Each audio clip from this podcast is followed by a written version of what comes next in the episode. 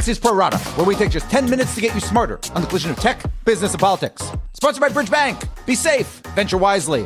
I'm Dan Primack. On today's show, restaurants ask for more time and what Disney just lost to TikTok. But first, reopening America's healthcare system. So, okay, I get that title might be a little bit confusing, given that we have spent the past 2 months talking about hospitals being at surge capacity and parking lots becoming makeshift testing facilities. But overall, American healthcare service rates have fallen through the floor, or maybe even through the foundation. Remember, lots of hospitals stopped all elective procedures in order to preserve bed space for COVID-19 patients, which led to massive drops in things like joint replacement surgeries. And lots of other medical facilities, like clinics and specialty practices, have either closed or severely limited their offerings, including in such areas as pediatrics, ophthalmology, and dermatology. And none of that even includes all the paused clinical trials for non-COVID drugs, many of which require regular patient visits and monitoring. Why it matters for patients, of course, is that they haven't gotten treatment, which could lead to increased troubles and costs down the road. Why it matters for healthcare as a whole is that elective procedures are what greases its wheels, which is why we've had this bizarre dichotomy of overworked frontline workers on one hand and scores of laid-off healthcare workers on the other. More specifically, the most recent monthly jobs report showed 1.4 million losses in the healthcare sector, including around 250,000 physicians. The bottom line, things are beginning to open up, including medical and dental facilities. But there are questions as to how fast that can happen and what might have been lost for good. In 20 seconds, we'll go deeper with Axios healthcare reporter Bob Herman. But first, this. Bridge Bank knows the ins and outs of business ups and downs and remains dedicated to providing financial solutions to sponsor-backed emerging technology and growth companies for nearly 2 decades through its national network of banking teams and offices in tech hubs across the country, including San Francisco, Seattle, Denver, Chicago, and Boston. Visit bridgebank.com to learn more. Bridge Bank is a division of Western Alliance Bank. Bridge Bank. Be safe. Venture wisely.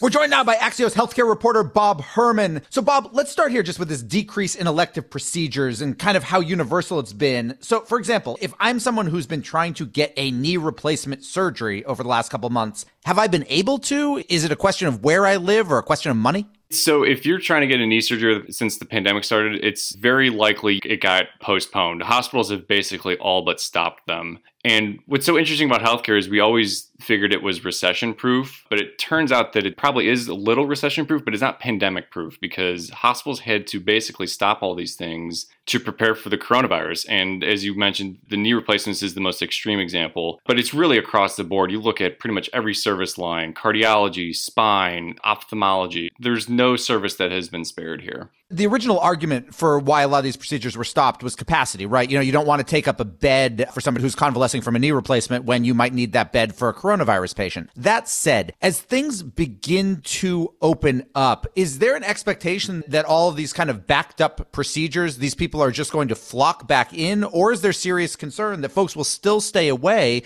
because these often are facilities that either already have coronavirus patients or just general concerns about the lack of social distance that occurs when there's a surgery or when there is a face-to-face physician meeting? For hospitals, at least, they are kind of hoping and praying that the demand surges back because a lot of these procedures that have stopped are their big moneymakers, like orthopedic procedures or spine or heart. So while they're hoping that there's this surge, now that the coronavirus, at least from a hospitalization standpoint, appears to have crested, at least in some states, it's actually less clear. From people I've spoke with, there's still a fear among patients, especially if it's something that they don't need immediately. If there's some kind of carpal tunnel surgery that they've been meaning to get to but still don't really want to do, they still might hold off until there's some kind of clear evidence that this is truly under control. So while there's a hope that this will come back for hospitals, it's far from a guarantee. And it certainly seems like at least some of the demand certainly won't come back this year. You talked about the hospital capacity. You had a great piece over the weekend about kind of the falling hospitalization rates, including in some of the hardest hit states, hospitalization rates from COVID. I'm wondering, though, there's obviously a pretty persistent fear that as states start to open up beaches and parks and retail and possibly even restaurants, that you could start to get at least select outbreaks in various places.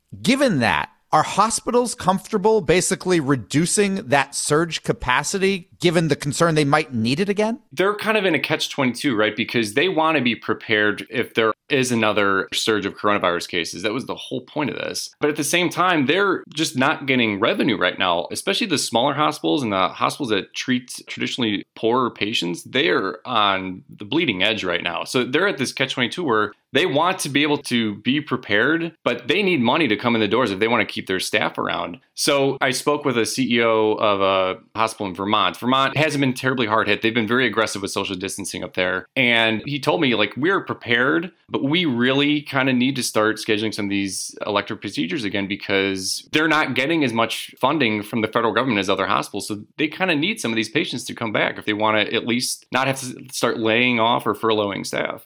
Let's leave the hospitals aside for a second or step away from them and talk kind of about the specialist clinics. A lot of people who go to the doctor, even for outpatient procedures, don't go to a hospital per se. They go to a smaller sort of facility. Is it the expectation that those, including small like urgent cares, is the expectation that those will start to open up more and more? And is there a reason to believe people will be more comfortable going to those? It's interesting. So outpatient care, it's probably even more at risk. And the volumes that have gone down are even more severe. If you look at family doctors, pediatricians, from what I'm hearing, some of those volumes have declined almost by 90% year over year. They're essentially just treading water with no revenue coming in. And it's still kind of the same dynamic, right? Like if you are sick, do you go in? Maybe. Do you go in for your cardiac checkup in an office? Maybe, but maybe you just do it via telehealth. Telehealth, granted, you don't get the money off of procedures like, an EKG, but you do at least get the appointment revenue, correct? Correct, you do. And with telehealth, it's not always being paid at the same level as, an in-person visit. Some insurers are trying to level that out. But again, any kind of telehealth revenue is not going to be made up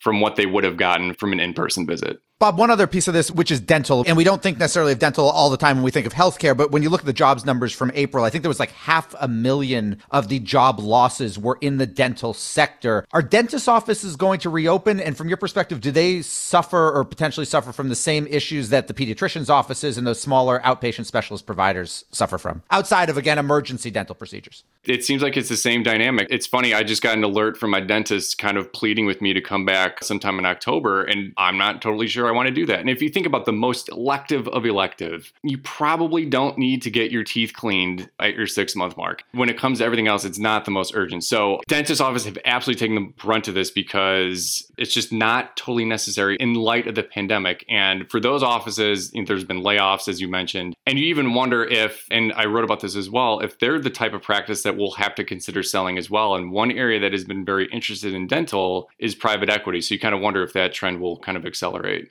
Bob, just very quickly, because we're almost out of time, and it's a separate topic, but since I have you here, Moderna, which is the drug company that got a COVID vaccine into clinic first, yesterday released some fairly encouraging, albeit not completely complete, phase 1 clinical trial data. It helped the stock markets go nuts. Your initial reaction when you saw what Moderna released? In some ways, this was kind of expected, right? This is a phase 1 trial. This is the very first trial. It's mostly focused on just testing whether the vaccine is safe. And by those measures, it's certainly encouraging. Nobody's dying. There's no life-threatening adverse events associated with it yet. On the other hand, it's a very early interpretation of the data. We're talking about really a subset of patients that were looked at. It's kind of insane that the stock market went as wild as it did, considering this was kind of expected, and there's still so long to go. The pivotal phase 3 trial is going to start sometime over the summer. That's where it's going to matter most. So the stock market reaction is totally wild. Bob Herman, who you can follow at Bob J. Herman on Twitter. Thanks for joining us. Thanks for having me, Dan. My final two right after this.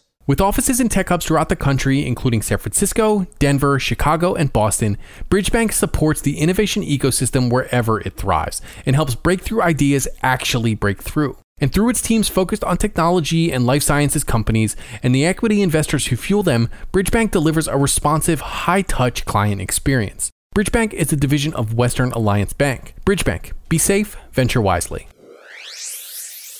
Now it's time for my final two. And first up is America's beleaguered and largely shuttered restaurant sector. A big group of restaurant owners and CEOs yesterday met at the White House and over asked for just one thing, an extension of the so-called covered period for Paycheck Protection Program loans from 8 weeks to 24 weeks. Their basic argument was that in many cases, they're being forced to use or lose the loans before all of their restaurants can fully open, which helps defeat the purpose. To be clear, they weren't asking for more money, just for more time. What was remarkable about the meeting also was how the restaurateurs, whether Trump pals or not, kept redirecting the conversation back to this covered period issue, even when Trump himself tried to pivot to things like meal deductibility or payroll tax cuts, policies that one restaurant CEO likened to useful additions to a house, but only after the actual scaffolding is first erected. Don't be surprised to see this issue emerge today when Treasury Secretary Steve Mnuchin testifies in front of the Senate Banking Committee. And finally, TikTok yesterday stunned the tech and entertainment worlds by poaching Kevin Meyer to be its new CEO.